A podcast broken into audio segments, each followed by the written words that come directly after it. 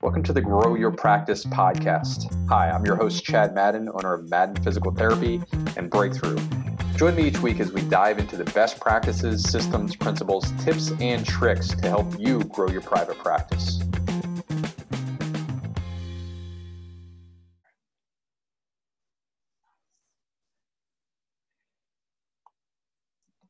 Hey everybody, Chad Madden here with the Grow Your Practice podcast. And today we have a special guest, um, good friend of mine for the last, I believe, going on 13 years now.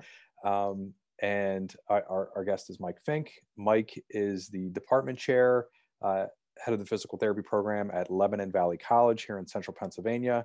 Um, he, we've also worked together here at Madden and Gilbert Physical Therapy.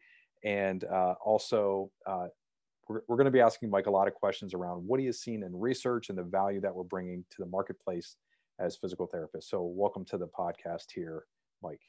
Oh, thank you very much, Chad. I'm glad to be a part of it. And uh, yes, 13 years. I can't believe we're over a decade in friendship and working relationship together. So it's exciting to be here and be a part of this.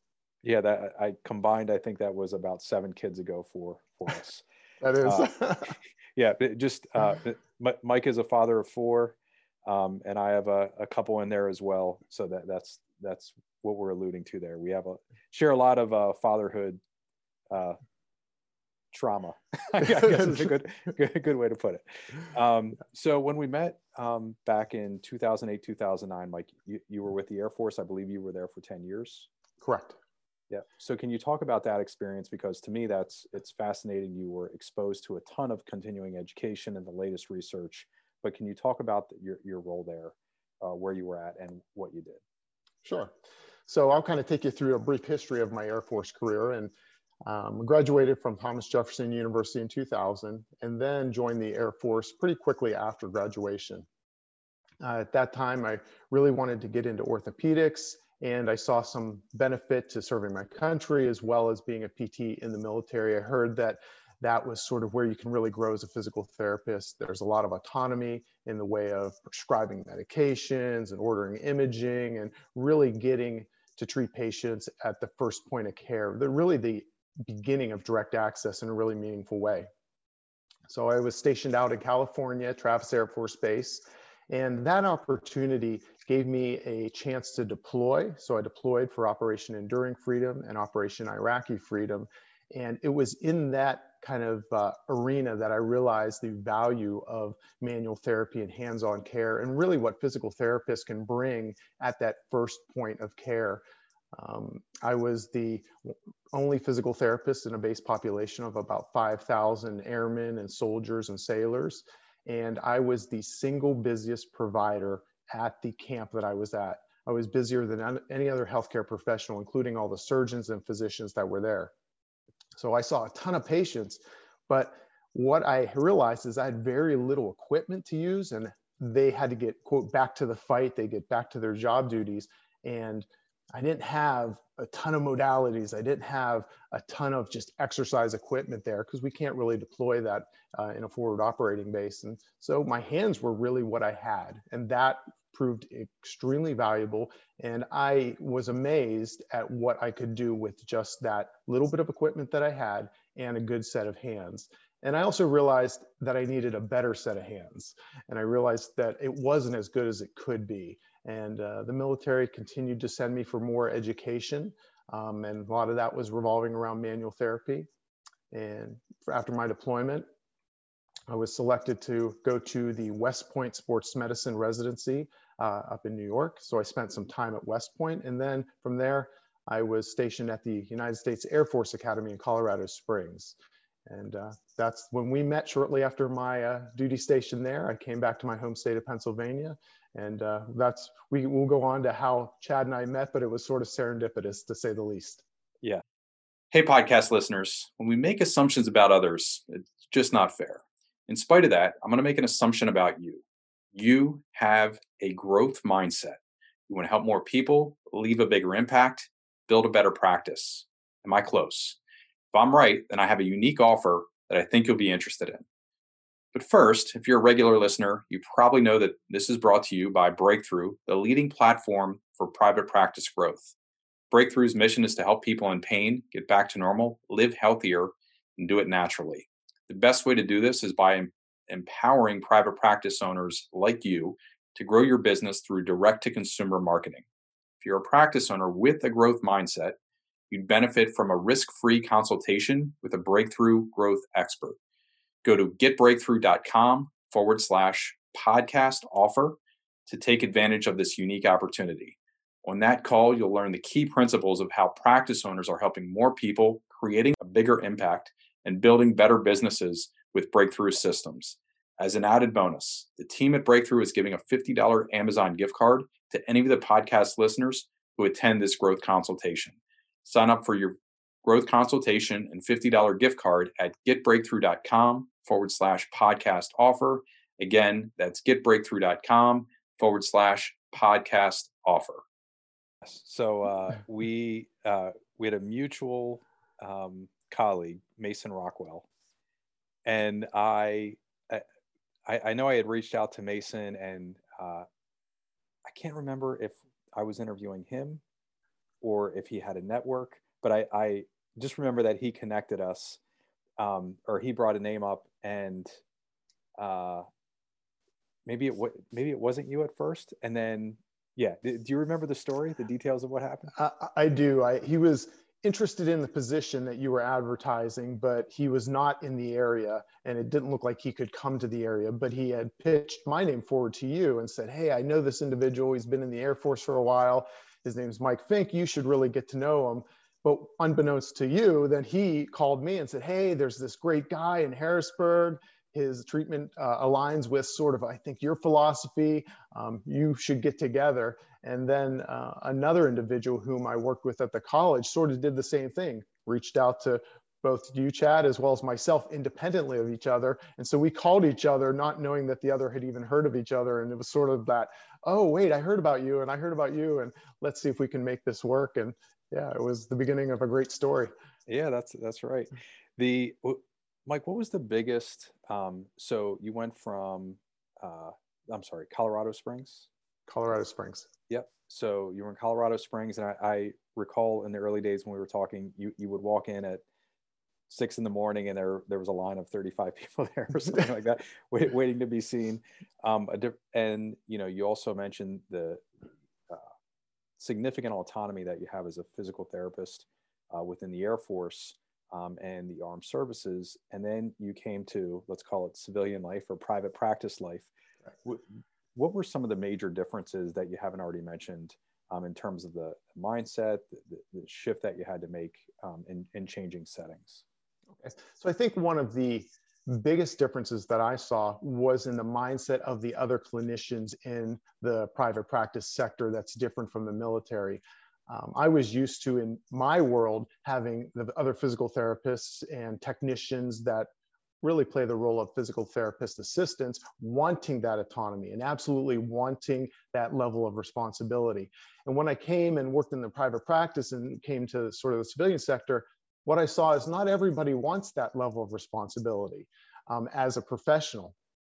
And not everybody also believes or could see the value that we could bring forward of seeing patients that acutely or that um, soon after injury. So it was a little bit of the culture change and the mindset that was different. And I think that was just from past experiences that they hadn't seen what could be possible and the job satisfaction that increases when you have that level of responsibility and really can see the outcomes in a much more positive way because uh, almost anything that comes out of literature says the closer we can get to the point of injury, the better the outcomes can be. And so that's what we always want to do is we want to get close to that point of, of injury. That's great. The, uh, the, the other thing that it, because we're now 20 plus um, years into our, our, our professions, the, we, we've seen a lot of change and I'm not sure what uh, your the amount of manual therapy training that you had at Thomas Jefferson. Perhaps you can comment on that. But I, at least with my uh, peers, as we were going through we, whatever college or university it was, and we, I was most of my friends were doing masters of physical therapy at the time. Um, we, we, weren't getting a lot of training in manual therapy. And over time, you know, we had like the uh, Tim Flynn, Josh Cleland generation where we started getting very segmental. Um, and then we went to clinical predictor rules. And now we, the pendulum has kind of settled back in the, the middle with a, a newer, uh, let's call it a hybrid model or more specific model. But manual therapy is always maintained there. I'm, I'm wondering if you could comment historically, like what changes have you seen over the last uh, 20 plus years within uh, physical therapy and the services that we provide? Okay. Um, Chad, I, much like you, did not have a lot of manual therapy coming out of uh, physical therapy school.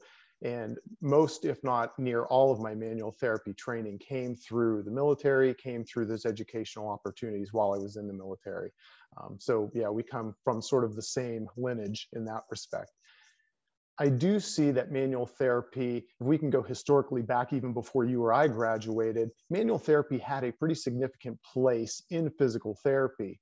However, I think many of the individuals that were leading the way in manual therapy really put it on a pedestal made the traditional physical therapist feel like it was almost unattainable without decades and decades of practice. So i think that was part of the problem is they put it so far away from what a new graduate or a novice clinician could actually attain that they it, was this gap. And i think they wanted to keep that gap because that gap actually created some star power for them and and kind of kept it within their their realm and I think because of that, many physical therapists felt like we had enough other resources that could get patients better that we could almost give it away or do without it. And I think that happened early on. Then we realized we gave away like the golden ticket and oh, now we need to bring it back. And a bit of the influence from those individuals that taught it was saying that we really need to be specific. We need to be so precise because vague and ambiguous doesn't do us any good that it really took on sort of an osteopathic type of model. And so, can we rotate? Can we flex? Can we extend each segment in the lumbar spine or thoracic spine? And really, that was based off palpation. And palpation has really come under fire quite a bit through the literature because we often see that it doesn't have great inter or intra rater reliability. So then we said, well, we know the palpation, which all this stuff is based on, isn't really good. So is there another way? Well, is it really specific or is it general? And so we, the pendulum did swing. We realized that no matter what we do to a segment, it affects segments far below, far above, and are reaching around. And it, I think it almost, as you said, swung the pendulum in the other direction, gave us almost too much reason to just be general, to not even try to be specific and just do these long lever type techniques. And then we realized, no, we should try to be as specific as possible, understanding that it does have a global general effect.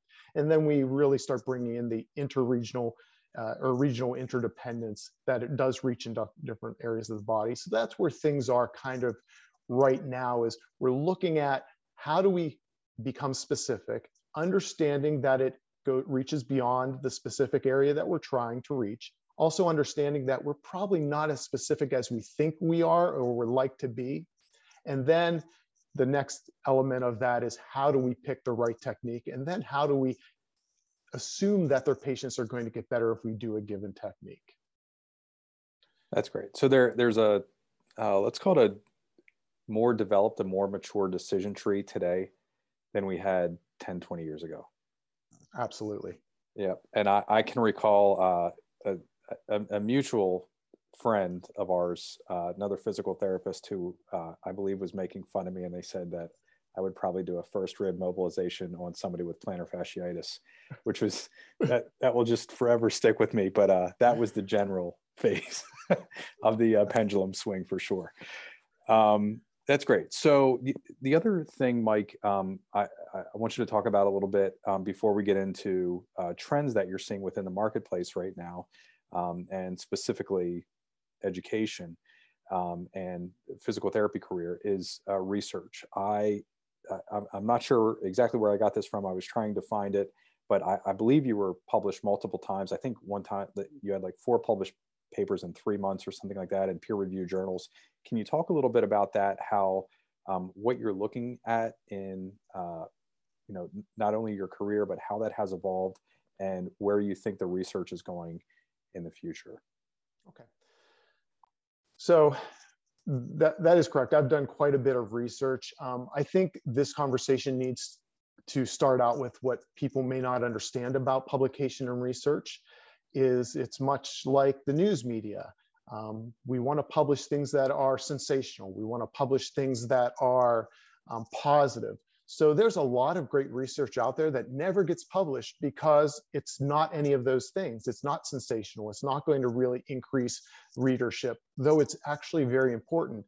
And I heard a statistic that says 75% of published articles show a positive outcome in some way. And there's a whole body of research that shows negative outcomes or no outcomes that aren't published because it's not sensational. So that's one, one thing that if we really truly think that what we're reading in published articles is pure in every sense of the way, that's not the way it is. These are these publishing companies have to survive, they have to have readership, they have to have income.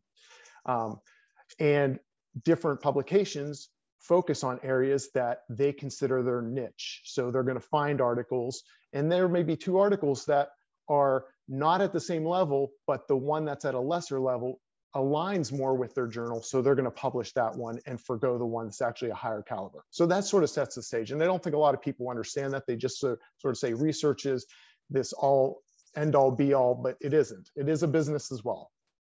So we have to understand that. Um, so now the research is looking at manual therapy, its immediate effects, its long-term effects, the difference between those two, and more importantly, how do we select techniques to give the best outcome or how do we weave those techniques together to yield the best outcome? And that really has created a whole generation of what we call clinical prediction rules. We sort of talked about that a little bit earlier but how do you select the right patient and how do you select the right treatment and match those two together? That's where the research is right now and we have quite a bit of great clinical prediction rules that really lead us down that pathway of here's the best technique for this ideal patient that's great and, and that even uh, traverses um, physical therapy I, I, see that in cardiac care especially just only because i'm reading the research with my uh, family heritage. we'll leave it at that. But uh, reading a lot there. Um, I've seen it in uh, diabetic studies in particular. Um, yeah, clinical predictor rules are pretty uniform across all medicine and healthcare right now in terms of research. They are. And when we're looking at most clinical prediction rules and predictor rules, they have one common criteria in almost all of them, and it's time. Time from onset of injury or time from onset of symptoms and it's shortened time, meaning patients have better outcomes with hands-on care, manual therapy, if it's closer to that onset point.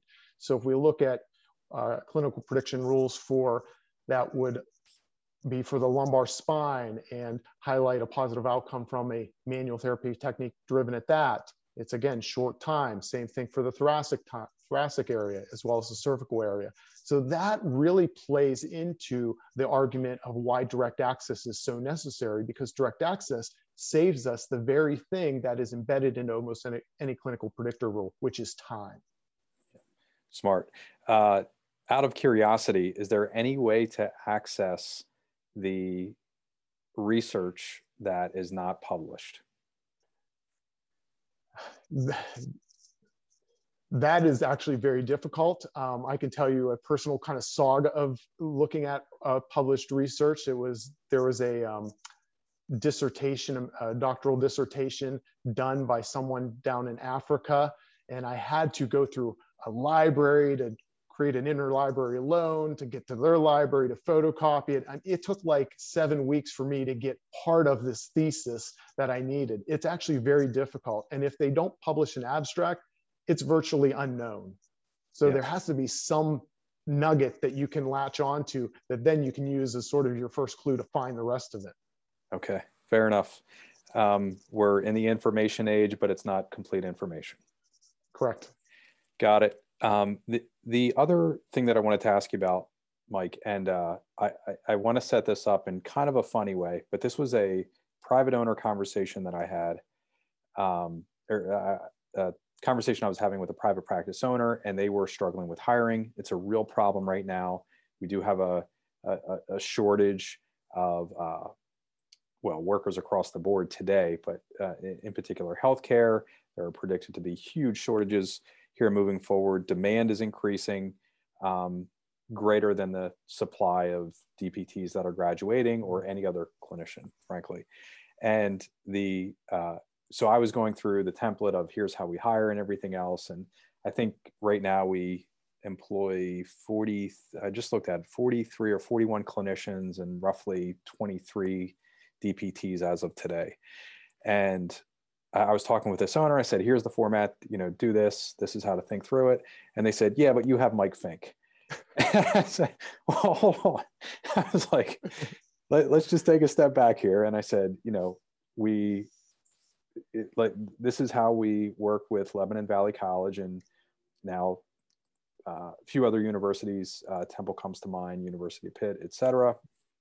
And this is really what we're looking for in our uh, student DPT program um, as we're you know sharing manual therapy techniques over their clinical experience, et cetera. And this is how to set that up. But I know um, you understand both sides. So you understand the private practice sector and what we're looking for in terms of uh, hiring uh, entry level DPTs. And you also get to interact on a daily basis with uh, a couple hundred student DPTs. So can you talk about um, how to balance the two what should and realize that the majority of this audience is private practice owners. As private practice owners what who are not necessarily privy to what a 24 year old dpt is thinking about can you help us tap into their mind a little bit and what we should be looking for in an entry level dpt yes. So there's two mindsets that are usually um, on polar opposites on opposite sides of the spectrum that create this lack of communication between private practice and academia. And I'll start with one. It's the private practice uh, owner or the private practice clinician thinks that academia are just out of touch professors that live in an ivory tower that have no touch with reality and they're teaching things from this textbook esoteric level but they have no idea of how you know the rubber meets the road that's one side the other side is from the prof- professor side that says, oh, the clinician or the private practice owner, they're just worried about one thing that's the almighty dollar. They're not worried about treating patients. They're not looking at research. They're not doing the best evidence. They're still the dinosaur running off what they learned 20 years ago. Like, and it's this this opposition that keeps people coming into conversation with one another with already these false preconceived ideas. And so how this needs to happen is for the, what I would say is for the clinician, the owner, that's the audience that we have here, is to understand or realize that the professors are trying to understand the relevancy. Some of them do better than others, especially if they're still treating, but really even if they're treating a minimal amount, they might not be as in touch. And it's part of the clinician's job is to help educate those academics to understand where the dynamic is right now. Um, and the other thing, the other side of that with the academics as well, because there's great clinicians. And I always see, see the uh, irony in that is we as professors have no problem sending our students out for their clinical rotations, having the clinicians educate them. But then at the same moment, you're going to find some that actually hold this mindset that the clinicians aren't quite to the level of the academics. So I think recognizing that is the first stage. And the second part of that, I would say, is many clinicians are lab instructors, TAs. So they're embedded into the academic system. And if you have any individuals that have interest in that, and or even if they don't, I would encourage you to foster that personal growth, but also foster that connection because that can be the pipeline to the inside. And uh, what I always tell students, at least my students at the end of graduation, is I said, many of you will work for companies that are staffed by your lab instructors. And what you don't realize is you've been going on a three year interview that you had no idea. They saw your true colors, they saw your work ethic, they saw your intellect, they saw your promise. And that is really the truth. And I think, at least for to bridge the gap of private practice and academia, is to build that relationship, not kind of be in silos and wall yourself off from each other. This podcast is brought to you by Breakthrough, the leading platform for practice growth. Breakthrough has helped over 1,500 healthcare practice owners leave a bigger impact in their communities and grow a larger business. As the founder of Breakthrough, I've developed a library of educational resources on practice growth. These are based on my learnings from my own experience as a private practice owner, plus the experience working with thousands of other owners in the breakthrough community. If you have a growth mindset and you're hungry for free resources to help you grow, check out Breakthrough's Resource Hub. Go to getbreakthrough.com forward slash resources, where you'll find on demand trainings, tools, templates, planning guides, and a host of other free resources. Again, you can find these at getbreakthrough.com forward slash resources. If you're interested in getting direct support with your practice growth, you can request a free growth consultation at getbreakthrough.com forward slash podcast offer. Guilty as charged. Um, I, I'm, uh, we'll, we'll say a, a, bit more wise now, but uh, yes, Mike, that was, you, have been uh, significantly tolerant of my ignorance. So thank you. uh, we'll we'll leave it at that. And it's probably wonderful for you when you get to go to an event and interact with a couple hundred private practice owners and listen to how wonderful we all talk about academia, uh, those in academia, right? Yeah. Uh, it's great. Um, very well said. So the um, you, you talked about that. The I know for us um, years ago, especially when there was a great disparity between what universities and colleges were teaching in their programs regarding manual therapy, the one differentiator for us is we, I would just interview them. We would do a working interview where they had to treat me, and I I think that was a little nerve wracking for for many to go through. Um, but we at least got to see the thought process and what their, uh, the, the base level of manual therapy skills were like if they were not already um, had done a rotation here. Um, can you talk about that? Can you talk about the advice that you're giving? Um, and I, I, I can remark on the dramatic transformation that LVC has had over the last 13 years with the very first time I ever went in as a guest and did a manual therapy, um, we'll call it a demonstration, and how everybody in the room was floored that we could actually do a thoracic thrust or um, you know, a long axis distraction or reverse Erhardt or any of those techniques um, to today, where the students that we're seeing emerge from the program have a very good understanding, some of them very advanced. Um, but can you talk about that? So I'm an employer, um, I'm going to hire a DPT. How can I look for, how can I evaluate uh, the manual therapy skill um, that that uh, young DPT is bringing to the table? Okay, so that I have very strong thoughts on this, and uh, as I do with many things, Chad. Uh, so the first thing is, is where in the program are they beginning to be introduced to that? Uh, what you'd want to see as an owner, as a clinician, is that it would be introduced in the earlier stages. And why do I say that? Because the earlier hands-on manual therapy care is introduced, the less innate fear that people have of it. Um, and that's what we're really seeing is this new generation doesn't fear it like the older generation, like our generation, um, Chad, that had not had it in school. Um, and we were told how dangerous it was. And there was lectures upon lectures about precautions and contraindications and all the big, bad, and ugly. And when I talk to individuals and ask why they're not using hands-on care, it really comes down to two reasons. Either one, they're afraid, they're afraid of the unknown, they're afraid of the outcome, they're afraid of, of really many things that they can't even put a label to, or they just aren't trained. The training part, that's an easy one. The fear, that's the more of emotional barrier. And so that has nothing to do with skill or lack of skill. That is just the emotional baggage that sometimes we bring with us. And the younger generation really has that fear taken away.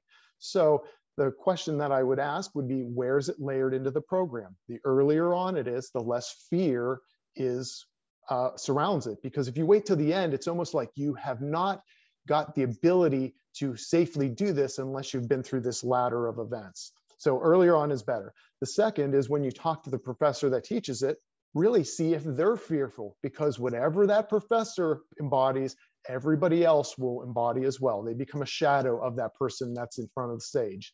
Um, and so just make sure that they are comfortable with it. And the third thing is, is be specific when you ask, do you do manual therapy or do you teach manual therapy in your academic program? A lot of people say yes, but manual therapy is such an umbrella term that can be anything from like petrissage and effleurage, basically the massage type strokes to the thrust techniques at the cervical spine. And so really where in that spectrum are they teaching this stuff?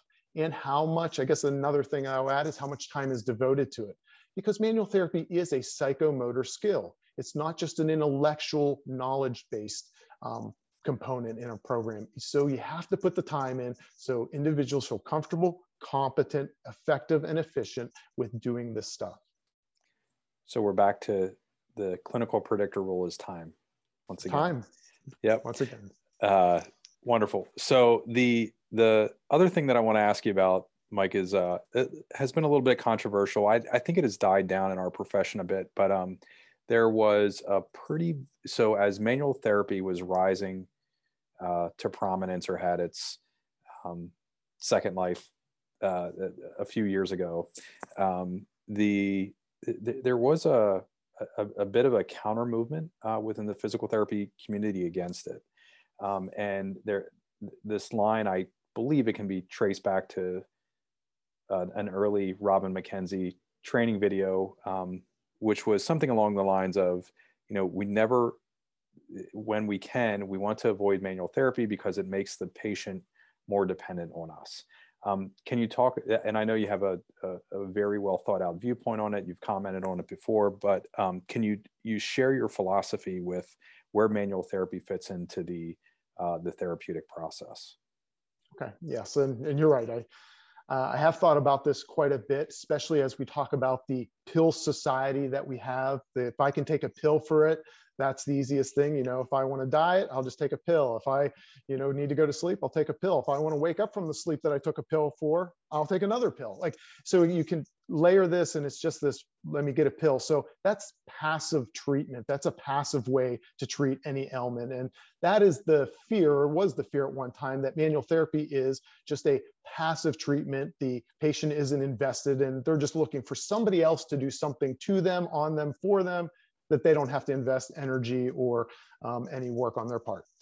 So manual therapy, I view very much like a type of medication. And let me kind of explain this is if somebody has an infection, sometimes the best way to have to get through that infection is to give them like a steroid dose pack just something really quick for a finite amount of time that can squash that inflammation and then can allow their body's immune system to then rise to the level where they can overcome it. And so manual therapy, in my viewpoint, is kind of like the steroid dose pack. Sometimes for the pathology, the injury at, uh, that's there, we need to do something to get the body in a position that then it can begin to heal. And I think the body has a miraculous ability to heal itself if we set up the right environment to allow it to do so. And that hands on technique can set up that environment. Now, manual therapy in isolation, in almost every research that you'll see, falls far, far short of manual therapy combined with therapeutic exercise. So, those are part and parcel. But manual therapy really has a role in the early stages of care where we get that problem sort of under control. And then as we draw down the manual therapy, we increase the therapeutic exercise. Where in the early stages, manual therapy might take more of the treatment plan than therapeutic exercise, but we definitely want to draw that down, the manual therapy down, increase the therapeutic exercise. And that's what the patient's then going to be able to do on their own or to self manage and self maintain that level of achievement that they've sustained. So if you don't have that second part, if you don't have the therapeutic exercise part, you will create a dependent scenario. And in some ways, you may actually look like a different profession other than physical therapy. Very fair. Um, great. So, uh, I, do you have any manual therapy courses coming up? Yes, we do. We are filling up the spring with, uh, we have our cervicothoracic one course, we have a lumbopelvic one course, and then we have cervicothoracic two, lumbopelvic two courses, and we even have upper and lower extremity courses as well. And it's and an those, even Go ahead. I was just going to say, and those courses funnel into a certified orthopedic manual therapist certification. And um, we can, if I can steal just a little bit more of the soundbite here, is uh, what a lot of individuals like about this is it creates sort of a level playing field for their clinics because that rather than having one therapist schedule be super full and in demand and another's being a little bit light, it really creates parity so then you can universally fill schedules. Yeah, with, with the, the the thing that I've heard owners specifically talk about repeatedly is I have 10 therapists, they're all doing their own thing. They've all had a smorgasbord of con- eh, continuing education courses over the years and they have different skill sets. I want to get everybody on the same the same playing field in terms of competencies. So that that is uh, that's just another way I've heard what you're you're saying, Mike. So uh, breakthrough manual therapy, uh, you have a certification there. What is the what's the best way for somebody to get in contact with you or learn more about those courses? Okay. So you can search us out on breakthrough manual therapy courses. Or if you want to really reach out to me as far as the academic side, you can always reach me by my email, which is fink F-I-N-K, at lvc.edu. So it's my last name, Fink, at LVC, which stands for Lebanon Valley College, dot edu, which is the first three letters of the word education. Great. Um, manual therapy, there was another question that I have for you. It's gone. Um, I do have a final question though. So this is a new segment, Mike, and you don't even know about this yet. Uh, but I have uh, Ben Wapker was a guest um, on our podcast, and he recommended these pod decks to me. So they're questions, some of them highly provocative. Don't worry, I took all the highly provocative ones out. Um, but just pick a number one, two, three, four, five, and we're gonna. I'll pick four. Great. So number four. Oh, I went the wrong way. Four. Um, what gives you butterflies in your stomach? What gives me butterflies? Well, I'll tell you, when other than this question. Yeah other than this question. Um, i think like uh, most people what gives me butterflies is when i'm sort of put on display and sometimes you can feel like when you're sort of the on stage and you're on the fringes of an area that you've really investigated or knowing. I, I think that's what a lot of people feel like butterflies when they feel like the they have a little bit of less than optimal competence or they feel like they're maybe doing a little bit of that like imposter syndrome. And I say that because I hear my students use the phrase imposter syndrome a lot. And I know that they know so much, but it's their confidence sometimes. So maybe that kind of stuff. Um, but I've been doing this for a while. And I'll tell you, leadership in the military shows you how to sort of cloak that, even if you're a little uh, butterflied under underneath. That's great. Uh, Mike Fink, uh, thank you very much for doing this. Uh, I've enjoyed it immensely. You've covered a lot of uh, ground from, uh, yeah, really the whole scope of manual therapy and how it's evolved over, the last 20 plus years, what uh, employers should be looking for um, in terms of manual therapy skill set. I thought you dropped some really good nuggets there in terms of looking at what the, de- the department's actually offering in, within their curriculum. Um, you some really smart insight on research articles and realizing what it is and what it isn't. And then I love the academia versus the private practice owner mentality. That was that was excellent. So thank you very much for doing this, Mike. Uh, thank you very much for having me, Chad. It's been a pleasure. Remember to visit getbreakthrough.com to access our free resource library designed specifically for private practice growth. While you're there, make sure you register for a complimentary growth assessment to learn about potential opportunities for growth in your local market. Again, thank you for tuning into the Grow Your Practice podcast and supporting our mission to help people in pain get back to normal naturally.